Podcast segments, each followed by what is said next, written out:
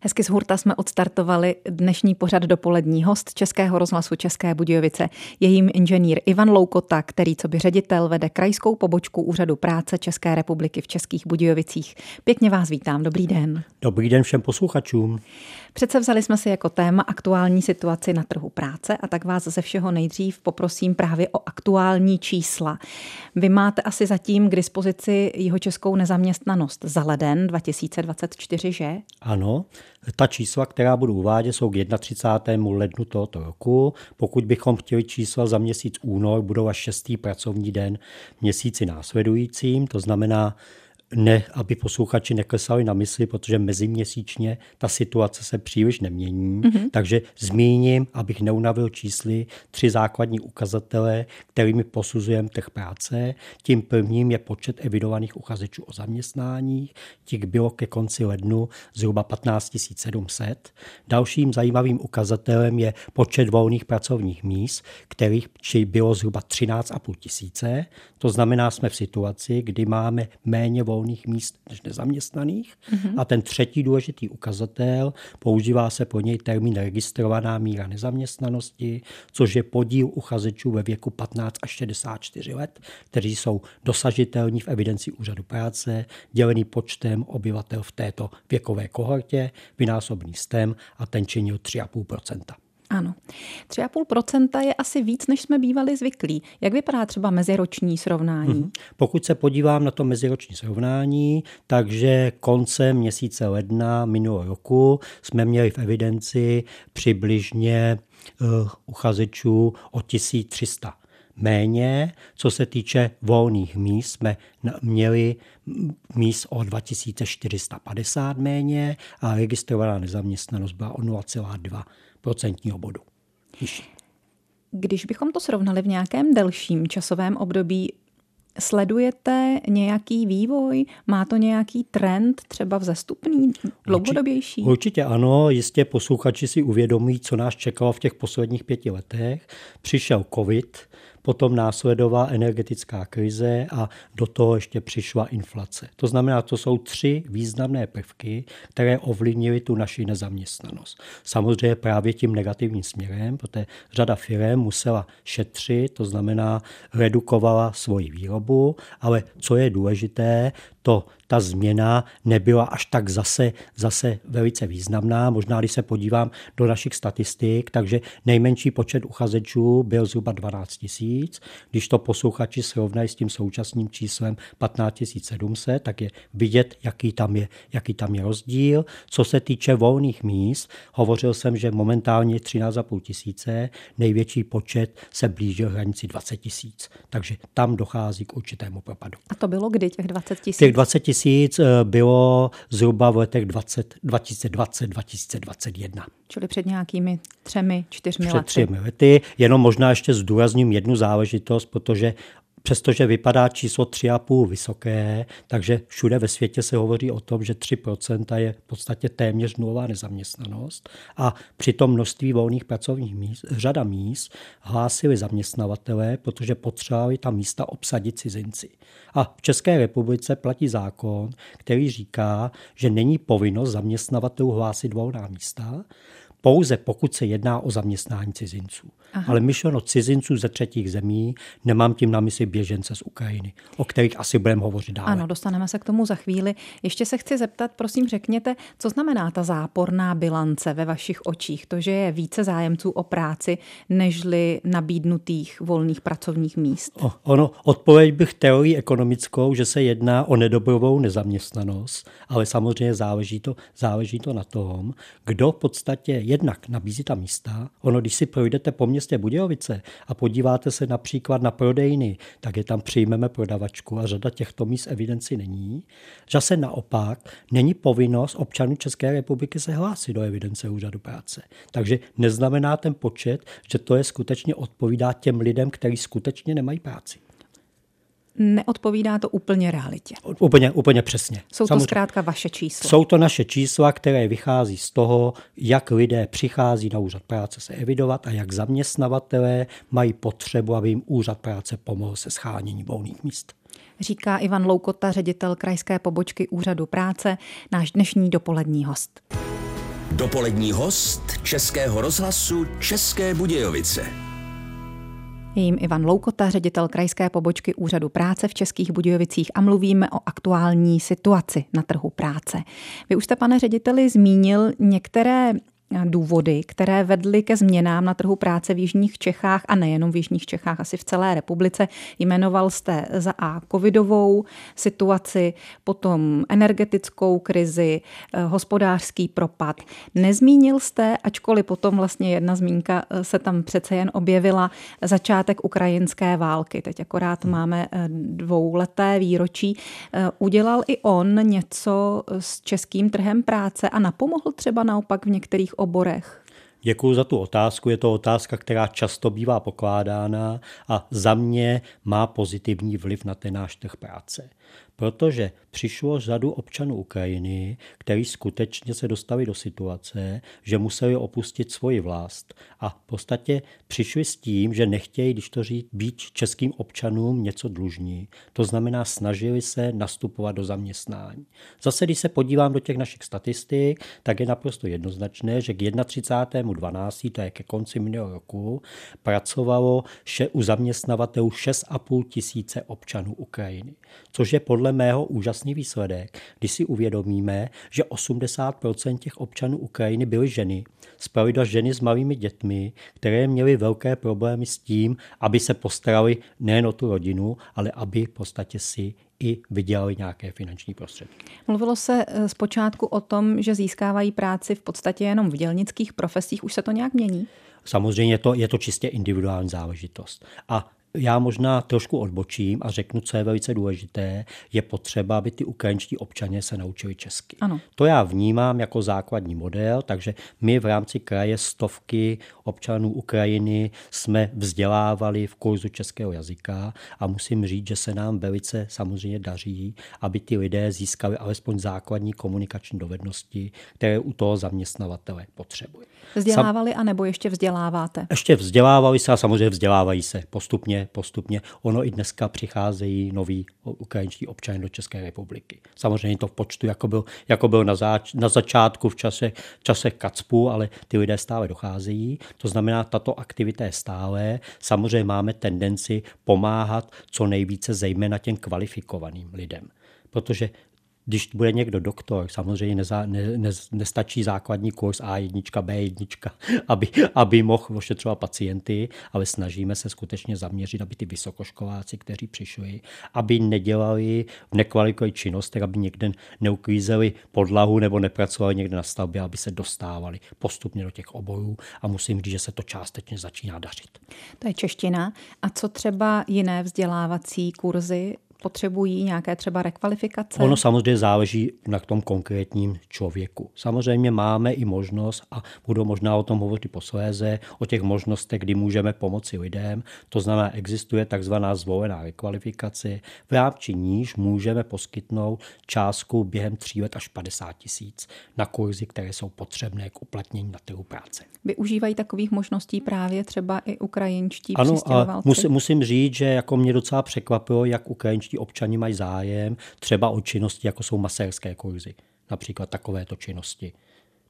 Říká Ivan Loukota, náš dnešní dopolední host. Za chvíli posuneme naše téma dál. Situace na trhu práce v Jižních Čechách je téma našeho dnešního rozhovoru s Ivanem Loukotou, ředitelem krajské pobočky Úřadu práce České republiky v Českých Budějovicích. Jak mi sdělil, Jižní Čechy jsou specifické v tom, že z celé republiky jsou nejvíc sezónní, co se týče zaměstnávání. Jak ta situace tedy, pane řediteli, vypadá? Vysvětlím posluchačům, skutečně jeho český kraj díky tomu, že má poměrně široké pohraničí, díky tomu, že máme poměrně nízkou strukturu osídlení, a díky tomu, že z některých obcí se například nedá dojet v sobotu v neděli na práci na směny, tak nám vždycky právě v tom letním období nezaměstnanost klesá, to znamená, jsme vždy premianty, to nebo první, druhé, třetí místo, když to řeknu, jsme na tom pódiu, máme tu medaili, zatímco v zimním období je ta situace úplně jiná. Jsme zhruba v polovině té nezaměstnanosti, i když upřímně je to o desetinách. Takže když jsem zmiňoval eh, nezaměstnanost v Jižních Čechách 3,5%, celorepublikový průměr činí 4%. Takže přestože v současné době jsme osmí, tak pořád jsme podstatně lepší než je celostátní průměr, ale ta sezónnost právě je daná tím, že řada občanů z jižních Čech výjíždí do zahraničí, zejména do stavebnictví, to znamená do Rakouska, Německa, určité sezónní práce, jako jsou služby v oblasti cestovního ruchu, se v zimním období nedají dělat, stejně tak práce v lese. To znamená, my jsme specifický kraj, možná jsem nezmínil turistiku, což je určitě důležitý, důležitý moment. Ta letní turistika je daleko větší, co se týče počtu lidí, kteří přijíždí. A na to samozřejmě jsou napojeny služby i samozřejmě soukromí podnikatele, kteří provozují například ve svém rodinném domu v garáži rychlé občerstvení, všechny tyto činnosti jsou v Jižní Čechách. Čili řada těch lidí, těch zaměstnanců sezónních je třeba přes zimu vedená na úřadu práce, úřadu práce ano. a přes léto tu práci svoji má. Samozřejmě záleží, jak je, jak je eh, výskyt počasí, nebo jak je zrovna. Jak je Teď je to docela, docela jaksi pozitivní, protože vždycky čekáme, kdy zmizí sníh a ty lidé odejdou do Rakouska, do Německa mm-hmm. a někdy je to v březnu, někdy je to v dubnu, podle toho, jaká, jaká je momentální situace. Tak možná se ta sezóna práce bude prodlužovat spolu s tím, jak se otepluje klima hmm. i tady v Jižních Čechách. A nebo se budeme stěhovat ještě víc na sever, protože tady bude to horko. Řekněte pro zajímavost, to, to nebudeme začínat tohle téma vůbec. Eh, řekněte pro zajímavost, tito lidé, kteří mají svou jistou práci přes letní sezónu, možná od časného jara do pozdního podzimu, stojí o to, abyste je během zimy zaměstnali, anebo si chodí jenom pro dávky? To je hezká otázka, děkuji za ní. Přiznám se, tímto problémem jsem se zabýval před několika lety, kdy jsme si řekli, přece nám ty lidé, kteří jezdí do zahraničí, nezůstanou po dobu čtyř měsíců, aniž bychom s nimi něco dělali. Takže samozřejmě šli jsme do toho, že jsme se snažili je jednak vzdělávat a jednak jsme se snažili nalézt jim pracovní uplatnění v tom zimním období. Ale asi všichni posluchači pochopí, že české firmy také v zimním období nemají tolik práce a udrží si spíše svůj kmenový personál, než by někoho přijímali, který nastupuje s tím za tři měsíce, až se oteplí, odejdu. Jo, to znamená, je to taková sisyfovská práce, zkoušíme s těmi lidmi rozhodně pracovat a zejména v současné digitální době. Já si myslím, že ty zedníci, truhláři, jiné profese budou potřebovat další vzdělání, například v IT dovednostech, takže máme příležitost v tom zimním období s nimi pracovat. A vy jste si teď i řekl o příležitost, abyste mohl ty vaše kurzy přiblížit. Co tedy mm-hmm. nabízíte? Ano, máme samozřejmě spoustu vzdělávacích kurzů, které jsou šité v podstatě na míru našim klientům. Když zmíním to nejpodstatnější, to je ta již zmíněná zvolená rekvalifikace, která je určená pro zájemcům či uchazečům o zaměstnání, kteří v podstatě si mohou absolvovat kurz jakýkoliv, který slouží k tomu, aby se zvýšila jejich uplatnitelnost na trhu práce. Typickým příkladem je například člověk, který přichází o zaměstnání po 20 letech, tak je dobré, aby se vzdělával ještě v době, než mu skončí ten pracovní poměr a potom plynule nastupoval do zaměstnání. Mm-hmm. Ale vy jste předtím jmenoval třeba zedníky, truhláře, lidi, kteří třeba přes zimu nemají tolik práce, mají ale čas na to udělat si nějaký kurz, mm. dejme tomu IT. Jak je zedník motivován k tomu, aby se vzdělával v IT? Ten vám přece řekne, ale to já vůbec ke své práci nepotřebuju. Určitě, určitě ano, ale řada lidí nemá ani základní znalosti práce s počítačem.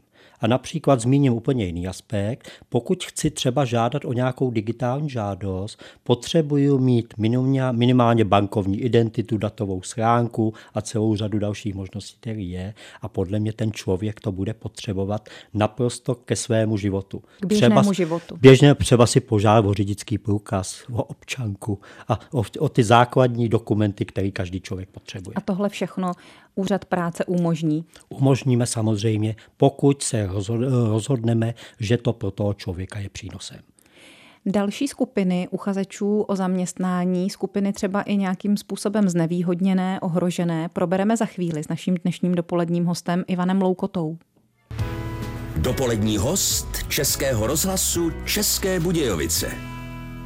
Náš dnešní dopolední host se jmenuje Ivan Loukota, je inženýr a ředitel krajské pobočky Úřadu práce České republiky v Českých Budějovicích. Pane řediteli, jací lidé, a ptám se na profese nebo třeba i věk, vzdělání, vám nejčastěji zůstávají v evidenci? Pokud se podíváme na evidenci, asi nikoho nepřekvapí, že největší problémy s hledáním zaměstnání mají právě osoby starší 50 či 55 let. Řeknu tu jedno takové číslo. V současné době zhruba každý čtvrtý evidovaný uchazeč o zaměstnání je ve věku 55+. Plus. Samozřejmě svědčí to o tom, že právě zaměstnavatelé v celé řadě případů propouští tyto z mého pohledu zkušené lidi, kteří mohou přinést spoustu pozitiv do tohoto procesu pracovního, ale samozřejmě ty lidé mají i určité zdravotní problémy. To znamená, taková ta kumulace věku zdravotních problémů je trošku v tomto nešťastná. Pokud se podívám na kvalifikační strukturu například, tak nejvíce máme osob, které jsou vyučení bez maturity. Těch máme zhruba 40% je v evidenci úřadu práce, za nimi následují lidé se základním vzděláním a naopak nejlépe jsou s pracovním uplatním na tom vysokoškoláci. Když se vrátím k těm lidem 55+, plus, říkal jste, že nejčastěji se jich zaměstnavatelé zbavují a potom, anebo možná i souběžně, je tady i situace, kdy ten člověk o práci žádá, práci hledá a oni ho nebudou chtít přijmout. Hmm. Samozřejmě taková situace eh, určitě může nastat, ale je to čistě individuální. Já osobně moje zkušenost je, že někdy ten zkušený 60-letý člověk působí pro toho zaměstnavatele lepším dojmem než mladý člověk, který je po, například po střední škole, po vysoké škole. Čili ten předsudek tam být nutně Předsudek nemusí. tam samozřejmě musí být, ale je to pak jenom otázka a samozřejmě my se snažíme, aby lidé, kteří například po 20 letech zaměstnání přišli o zaměstnání, je naprosto férově říct, tyto lidé se příliš neumí orientovat na tom trhu práce. Proto máme různé programy, které jsou právě zaměřeny na to, aby tyto lidé použili možná ošklivé slovo, aby se dokázali prodat na tom trhu práce. Mám tím na mysli jejich znalosti, kvalifikaci a ten, já řeknu, selský rozum, který lidé v tomto věku již mají.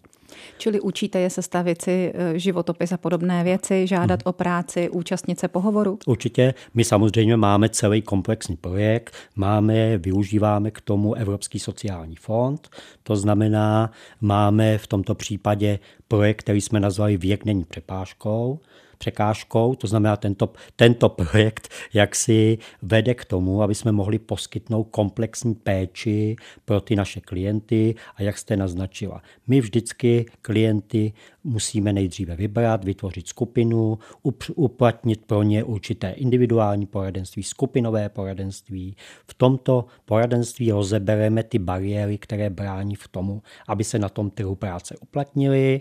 To znamená, jsme schopní jim pomoci nějakou rekvalifikací, jsem zmiňoval IT dovednosti, což je základem, který je potřeba téměř všude, ale můžeme dát další kurzy, které jsou v podstatě potřebné. A pokud ten celý proces proběhne a my má, najít, jsme jim schopni pomoci s hledáním zaměstnavatele a využijeme i možnosti nástrojů aktivní politiky zaměstnanosti. To znamená, vytvoří se dotované místo, mám tím na mysli, že úřad práce po určitou dobu přispívá zaměstnavateli, který zaměstná tu osobu z problémové skupiny. Aby ho motivoval k tomu, že to s tím člověkem zkusí. Že to s ním zkusí a samozřejmě ten člověk potom má možnost ukázat, že on je pro toho zaměstnavatele nejvhodnější kandidát a zaměstnavatel ho zaměstnává nadále s tím, že v podstatě ho platí samozřejmě ze svého. Stává se vám, že ho po té době, kdy dotujete to místo, zaměstnavatel zase propustí? Jako v podstatě samozřejmě sledujeme si tyto, tyto věci,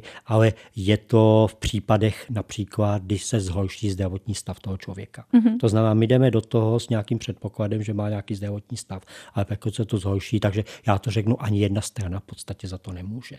Ale Když... i zaměstnavatelé jsou různí, to se, to se ví, slušní zaměstnavatelé toho člověka nepustí. Hm. Když mluvíme i o těch penězích, tak dovedu si představit, že člověk hm, starší 55 let, který už třeba ve svém zaměstnání dosáhl nějakého postavení a nějakého příjmu, ve chvíli, kdy je propuštěn, tak poměrně spadne. s těmi penězi, s těmi financemi, které má k dispozici, protože úřady práce jsou dnes už i velkými sociálními organizacemi. Můžete mu nějak pomoct? Já možná použiju to, co podstatě úřad používá, my jsme největší pomáhající organizace. Souvisí to s různými desítkami dávek, které samozřejmě poskytujeme, ale naším prioritním cílem je toho člověka dostat do práce ty ostatní dávky, které jsou sociální. Samozřejmě existuje podobu evidence podpora v nezaměstnanosti, která je vázaná na to, že ten člověk v posledních dvou letech odpracoval alespoň 12 měsíců, ale samozřejmě vždy, pokud se jedná o sociální dávky, se posuzuje celková situace té konkrétní rodiny. To znamená, tam záleží, jestli člověk žije sám, nebo jestli člověk žije ve větší skupině, jak, ta, jak se vydělává v té rodině a podobně. Dobře.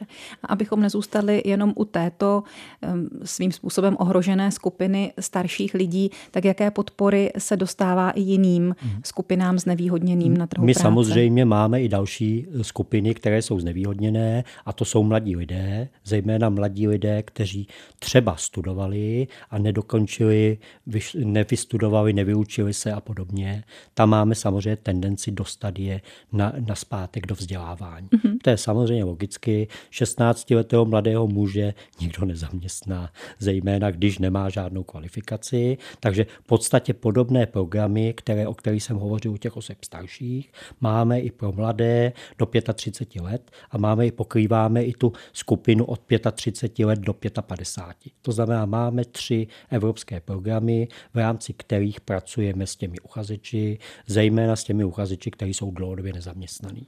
Takže i ti, co zběhli ze školy, tak máte třeba tu zkušenost, že potom, jak se říká, dostanou rozum později a chtějí si tu maturitu dodělat? Samozřejmě je to zase individuální. Hodně mm-hmm. záleží na rodině. Já možná tam dám tenhle ten faktor, protože pokud rodina vede to mladého muže, mladé děvče k tomu, aby na sobě pracovali, tak se to podaří. Ale samozřejmě ne vždy se to podaří, ale za mě a řeknu to podstatné, je třeba, aby mladí lidé pracovali, aby potom bylo na důchody. Řeknu to možná takto ošklivě, ale asi to nejlépe vystihuje tu situaci. To možná rádi slyší důchodci a budoucí důchodci a méně rádi ti mladí lidé, ale i oni musí myslet na svá zadní kolečka.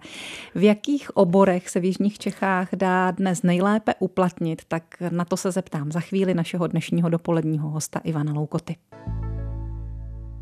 Tak tedy v jakých profesích se lze aktuálně, anebo třeba i dlouhodobě v Jižních Čechách nejlépe uplatnit, to je naše otázka do závěrečného vstupu pro rozhovor s Ivanem Loukotou, ředitelem krajské pobočky Úřadu práce. Takže nejčastěji poptávané profese jsou řidiči převážně nákladních aut. Paradoxně každé desáté nahlášené volné místo je právě pro tuto činnost. Nevypovídá to o tom, že odtud vždycky rychle zběhnou?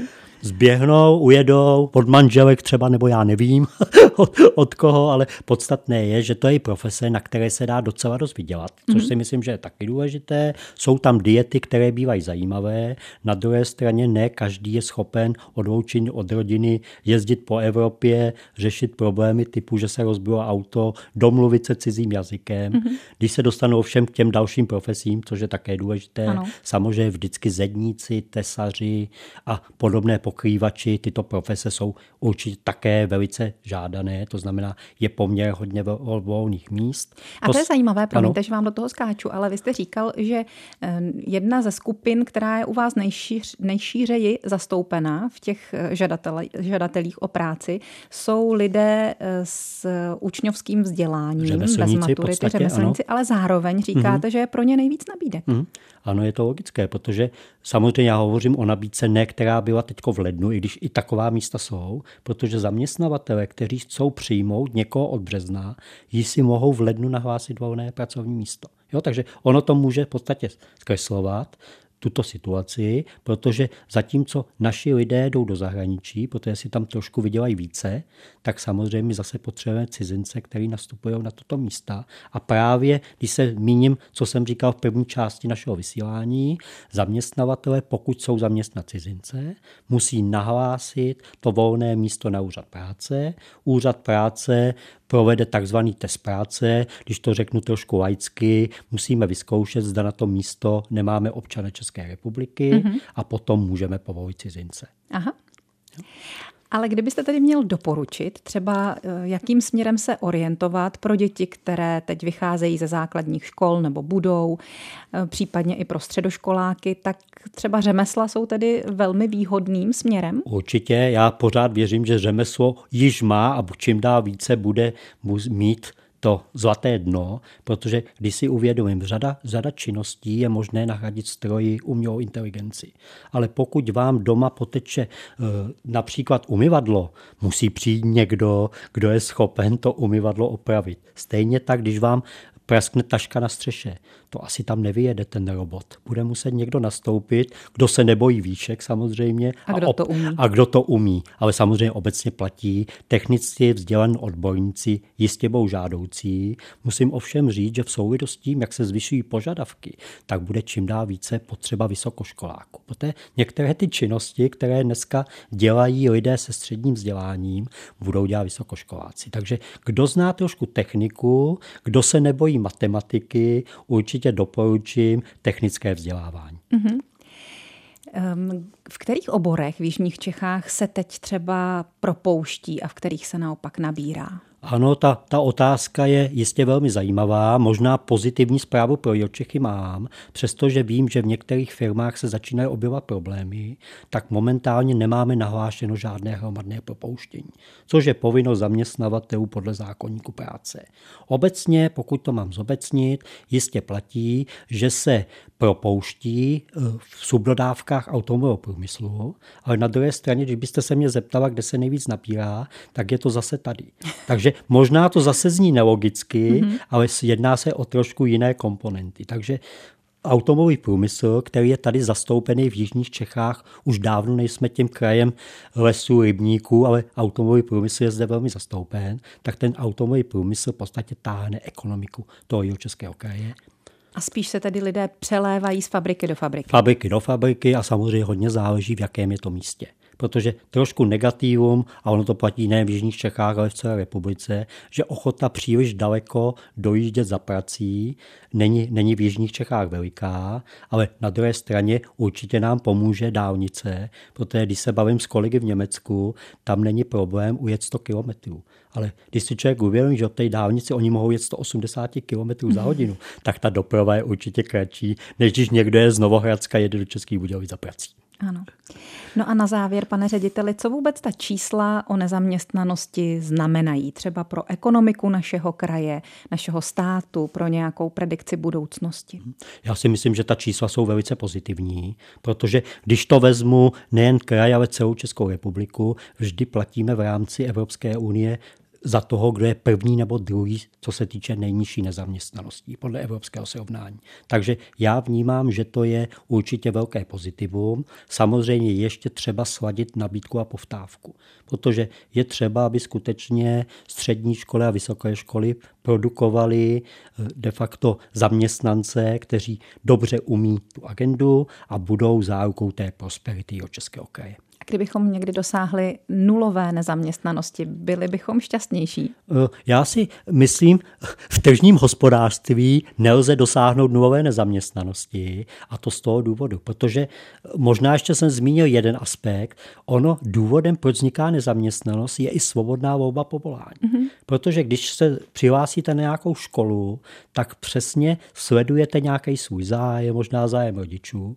ale nikdy nemůže dojít k tomu, že když vemu 20 dětí dětí ve třídě, že pro ně máme přesně po těchto 20 dětí máme připravená volná místa. A že to oni to budou nastat. chtít dělat. Ano, že to budou chtít dělat samozřejmě další aspekt, protože řada lidí dělá mimo vystudovaný obor, protože s věkem zmoudří a přijdou na to, že třeba chtějí začít podnikat úplně v jiném oboru, v oboru, kde mají nějaký koníček. Ano. A někomu se taky nechce dělat vůbec. Někomu se nechce dělat, samozřejmě asi otázka by zněla, kde pak sežene ty peníze na obživu, ale to je spíš na jiné téma. tak jsme to tak hezky ze široka probrali s naším dnešním dopoledním hostem Ivanem Loukotou, který vede krajskou pobočku Úřadu práce v Českých Budějovicích. Moc krát za to děkujeme, mějte se hezky, ať se vám daří. Já děkuji za pozvání a přeji pěkné dopoledne posluchačům. Ať se taky daří dobře vašim klientům. Naslyšenou. Naschledanou.